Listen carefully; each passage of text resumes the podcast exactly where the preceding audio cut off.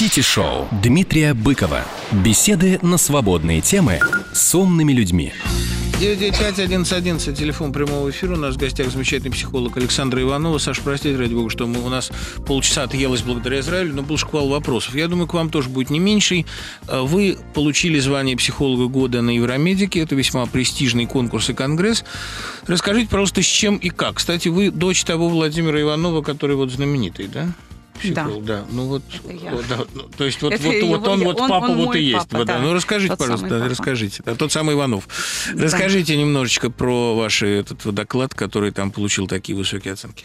Знаете, в феврале месяце мне пришло на e приглашение, уж не знаю, как они узнали обо мне. Конгресс Евромедика проходил в Германии, город Ганновер, с 3 по 5 июня в этом году. Мгм. В феврале мне пришло на e приглашение от них участвовать в конкурсе «Психолог года» с докладом. В общем-то, как и я поняла, тогда нужно было представить э, свой доклад именно, да.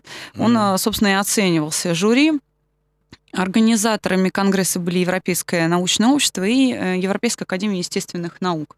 Вот они пригласили. Вообще они делают большое дело и дают возможность российской науке там активно представляться на этом конгрессе. Конгресс был десятый, юбилейный. И э, как-то так вот э, я обратилась к отцу за поддержкой и говорю, как вот участвовать, не участвовать. И, в общем-то, отец сказал, давай, Давай. ничего не бойся, здесь сложнее будет, там вас примут. И, в общем-то, так оно и произошло. И Подготовила Мгм. доклад, отправила его туда, и вот, в общем, не пожалела, что поехала, потому что еще у меня до последнего момента э, решался вопрос, то ли я еду, то ли не еду, потому что работа такая, ну, я как психолог э, умею делать все, поэтому пациенты не всегда отпускают. Иногда бывают э, моменты, когда ну, э, люди обращаются за помощью, очень трудно отказать, допустим, там, тяжелые больные, скажем, там, с рассеянным склерозом, и, в общем, как-то было трудно передать своих пациентов кому-либо, даже папе. Ну, вот, тем не менее, все таки я уехала, и на второй день, там, на секции на клинической, это была самая престижная секция, потому что там выступали э, хирурги, выступали нейрохирурги, выступали эндокринологи, э, врачи. э, То есть я попала в секцию, где выступали э, врачи из Швейцарии, Германии, Австрии, вот со своими докладами, говорили о новых технологиях. И вот как бы туда со своим докладом «Когнитивная кибернетика» попала и я. И был очень большой интерес, было много вопросов. Э, Что меня порадовало, что никто не апеллировал, никто не спорил с моим докладом. Очень э, поддержали меня иностранные э, коллеги, психологи, их там было немного, но врачи разных специальностей, вот представители Западной Европы очень активно подходили, задавали вопросы, и это было очень приятно, что доклад такой э, вызвал живую Расскажите реакцию. немножечко о вашей концепции вот этой коллективной кибернетики, что туда входит. Когнитивная, Когнитивная, кибернетика. да, Да, кибернетика. Ну, Но как- мы не специалисты. да. Но э, концепция такова. Э, ну, когниция — это мысль, да, кибернетика — это э, наука, которая занимается саморегуляцией. Вот так вот скажем. Поэтому, когда мы говорим о когнитивной кибернетике, мы говорим о процессах саморегуляции в мышлении или с участием мышления э, человека. Вот так скажем. И, собственно, на чем основано? Основано на э, представлении Петра Кузьмича Анохина, нашего великого российского физиолога, о том, что э, функциональная э, система, будучи э, теоретическим принципом универсального применения, вот, она, собственно, э, является формой, ну, так скажем, организации поведения. И э, вот отправляясь от этого, мы пришли к выводу... Кстати, у э, Петра Кузьмича одна из последних его научных работ, вот, которая была уже опубликована после его смерти, посвящена эмоции. И вот там написано, что по своему происхождению и морфогенетическим признакам любая эмоция, переживание представляет собой функциональную систему со всеми ее признаками. И вот, э, так скажем, а раз э, эмоции, скажем, там обида, страх, гнев, отвращение и так далее, а, радость, там, любовь, да, раз это функциональная система, значит, она имеет э, все ее признаки, то есть она э, может и управляться, и, так сказать, она организует поведение. И вот надо было понять, как э, разрушить эмоцию, как ее разобрать на составные части, потому что в своей работе, посвященной эмоциям, о, котором я, о которой я только что говорила, Петр Кузьмич э, выдвинул такое, ну, он утверждал, что мы не можем, не можем э, подавить развитие эмоции, мы можем только перевести ее выражение из одних эффекторных аппаратов в другие. Ну, о чем он говорил, например, стыд вызывает покраснение, да, мы можем усилием воли подавить э, мимическое выражение стыда, но вот само покраснение все равно останется, то есть оно может быть полностью выражено. И, э, так сказать, вот э, именно в этом смысле, как писал Анохин, становятся э, понятными все Э, висцеральные, то есть все внутренние патологии, все э, болезни психосоматические, э, ну, так считал Анухин. Поэтому наша задача как психологов была понять, как эмоция, какие ее компоненты когнитивные, то есть о мысли и образы включены в процесс саморегуляции организма, как их оттуда изъять, чтобы разрушить эмоцию, и тем самым вернуть все биологические константы на свои места, то есть сахар в норму, давление в норму, пульс в норму и так далее, и так далее, и так далее. И тем самым вот будет наступать оздоровление. Потому что мы рассматриваем, скажем, заболевание ну, не как нарушение саморегуляции, а наоборот, как результат этой саморегуляции.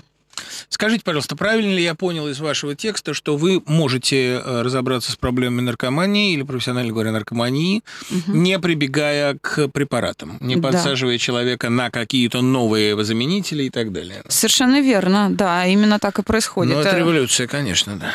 Понятно ваше провозглашение психологом года. Скажите, как это делается и как подменить вот эту сформулировавшуюся, значит, зависимость, да, чем можно ее... Говорят, что можно только пересадить на другую зависимость, например, с наркомании на игроманию.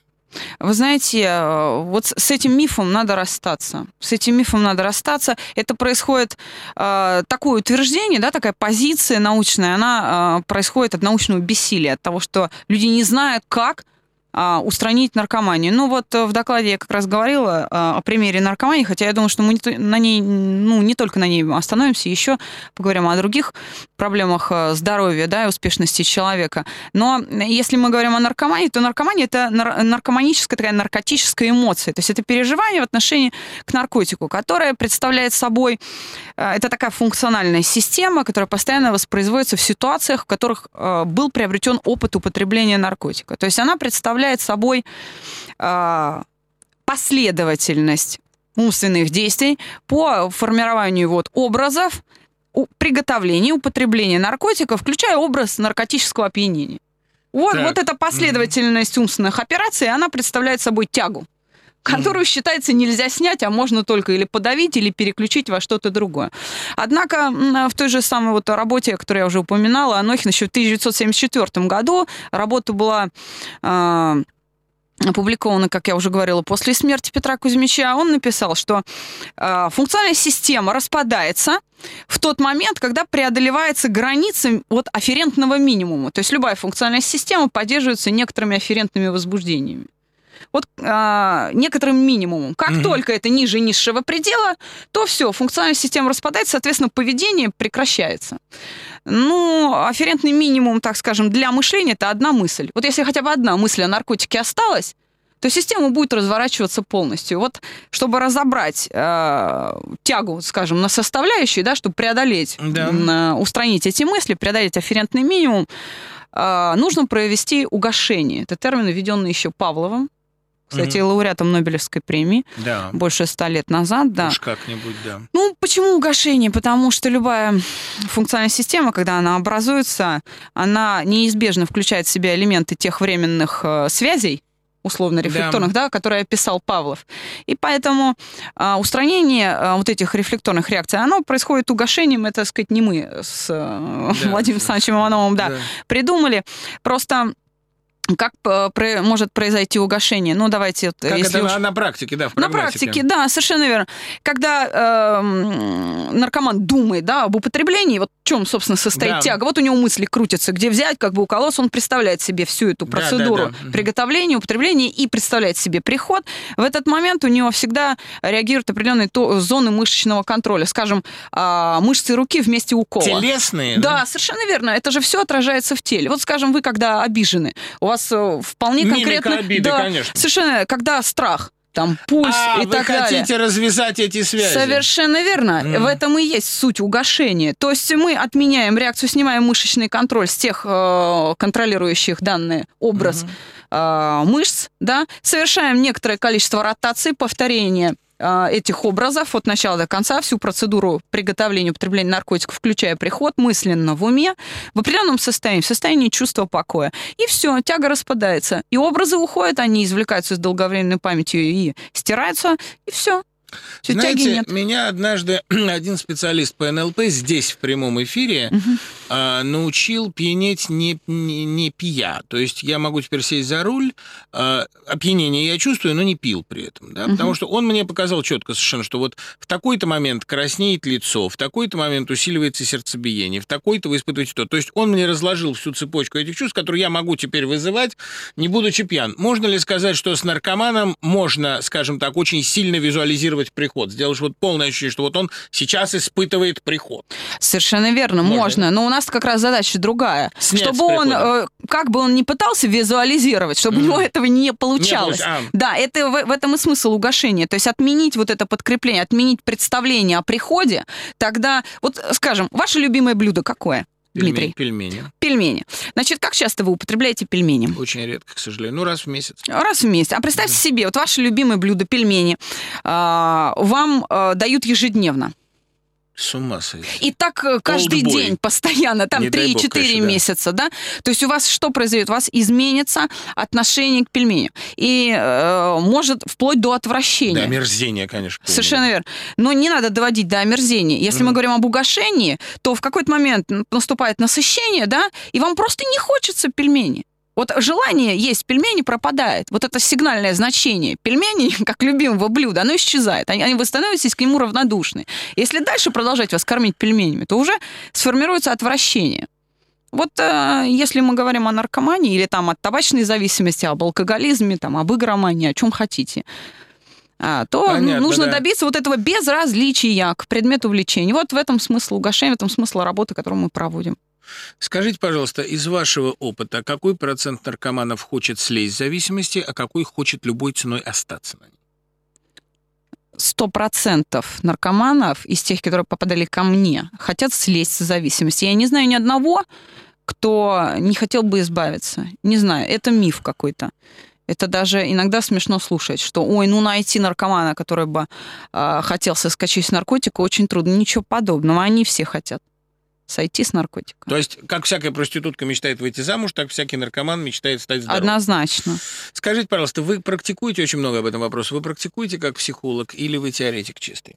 Нет, я как раз практикующий психолог. У меня как раз с теорией количество там моих научных работ, научных статей, оно очень небольшое, очень оно невелико. Я как раз практикующий психолог. И э, наркомании не ограничиваются мои э, профессиональные навыки.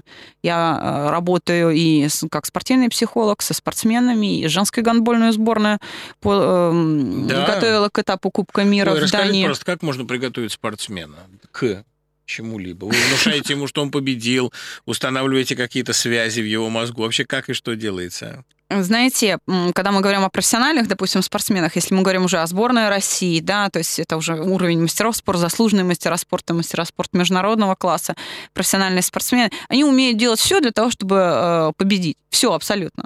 И уровень спортсменов у всех примерно одинаковый. И э, олимпионики наши все, э, когда выступают, они знают, что уровень примерно одинаковый. И сколько, как много журналистов, обсуждая там Олимпиады, говорят, что все дело в психологии. Так в чем же вопрос? Просто кто-то может справиться со своими переживаниями, со своим там страхом неудачи, с предвидением неудачи, а кто-то не может. Вот побеждает тот, кто в состоянии преодолеть свой страх неудачи. Вот моя работа подготовки, скажем, спортсменов заключается в том, чтобы э, помочь им убрать вот это пре- предвидение неудачи. Вот это, так сказать, ну, мандраж А, понятно. Перед экзаменом, скажем, студента вы тоже можете подготовить? этому? Совершенно верно, и таких обращается много. Но чаще всего обращаются, вы знаете, если мы говорим о студентах, которые ко мне обращаются, то это, как правило, июль-август основные, так сказать, э, приток а, студентов ко мне. Это неразделенная любовь. Как ни странно, студенты не обращаются по поводу экзаменов, они Ну, дураки, но ведь, обращаются. понимаете, ведь с мандражом перед экзаменом другим- ничего нельзя сделать, а с неразделенной любовью можно запросто. Вы знаете, у них другое что мнение. Раздель, да, правда? Да, у них другое мнение. Они считают, что экзамены это все ерунда. А, ну, в общем-то, я с ними согласна, да. Неразделенная любовь больнее, чем двойка и там незачет и там. Скажите, пожалуйста, а вот по вашим ощущениям, э, несчастная любовь – это поправимая ситуация или нужно в ней остаться и извлечь из нее творческий какой-то мощный кре- креативный потенциал? Вы знаете, чтобы из нее извлечь мощный творческий креативный потенциал, надо э, с этой неразделенной э, любовью вот э, расстаться как раз. То есть нужно как раз преодолеть эту ситуацию. А, по-моему, в состоянии неразделенной любви жить гораздо интереснее, нет? Ну, да, наверное, интересно, какое-то Но время, тяжело, пока ресурс да. есть. А когда он заканчивается, тогда, конечно, уже человек изменит свое отношение к неразделенной любви. Ну вот уже у меня, если мы говорим о спорте, то у меня, допустим, практика работы со спортсменами в 11 видах спорта. Если мы говорим о работе э, с больными, э, с хронически больными людьми, то у меня есть практика уже оздоровления вплоть до полного оздоровления, да, э, по более чем 40 видам всевозможных заболеваний, среди которых есть и то, что называется необратимые заболевания, неизлечимые, да.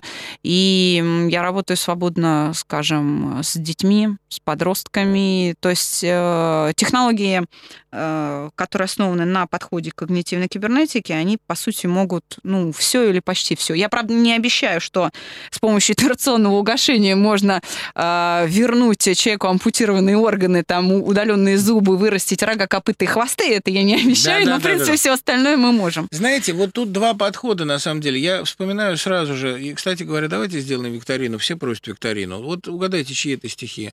«Быть нелюбимым, боже мой, какое счастье быть несчастным, идти под дождиком домой с лицом потерянным и красным. Какая сладкая тоска, как тень по комнате шататься. Какое счастье ждать звонка по месяцам и не дождаться. Кто нам сказал, что мир у ног лежит в слезах, на все согласен, он равнодушен и жесток, и тем воистину прекрасен. Кто это может э, узнать? Хотя, ну, по-моему, любой знает это классическое стихотворение, но ныне живущий автор, э, тем не менее, значит, слава богу, продолжает творить нам на радость. Вы сами как полагаете, следует ли избавляться вот от таких высоких, но трагических эмоций, как несчастная любовь, или это хорошая зависимость, позитивная зависимость? А, Это хорошая позитивная зависимость какое-то время. А что потом происходит? А потом происходит истощение, извините, психических функций. это уже. истощает, вы полагаете? Ну, Если это долго длится, то это истощает.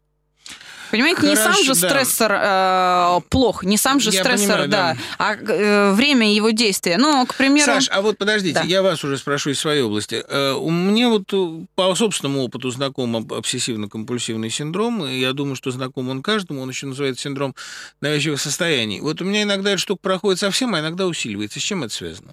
С общим эмоциональным напряжением. А вы обратите С внимание. напряжением? Конечно, Я знаю, что это обычно бывает сильнее, когда я заболеваю, вот при насморке. например. Правильно. Да. Конечно. А потом проходит. А иногда на ровном фоне, вот на ровном месте. Это вам просто. кажется на ровном месте. На ровном месте это потому, что вы не осознаете тех умственных операций, которые приводят вот к этому состоянию.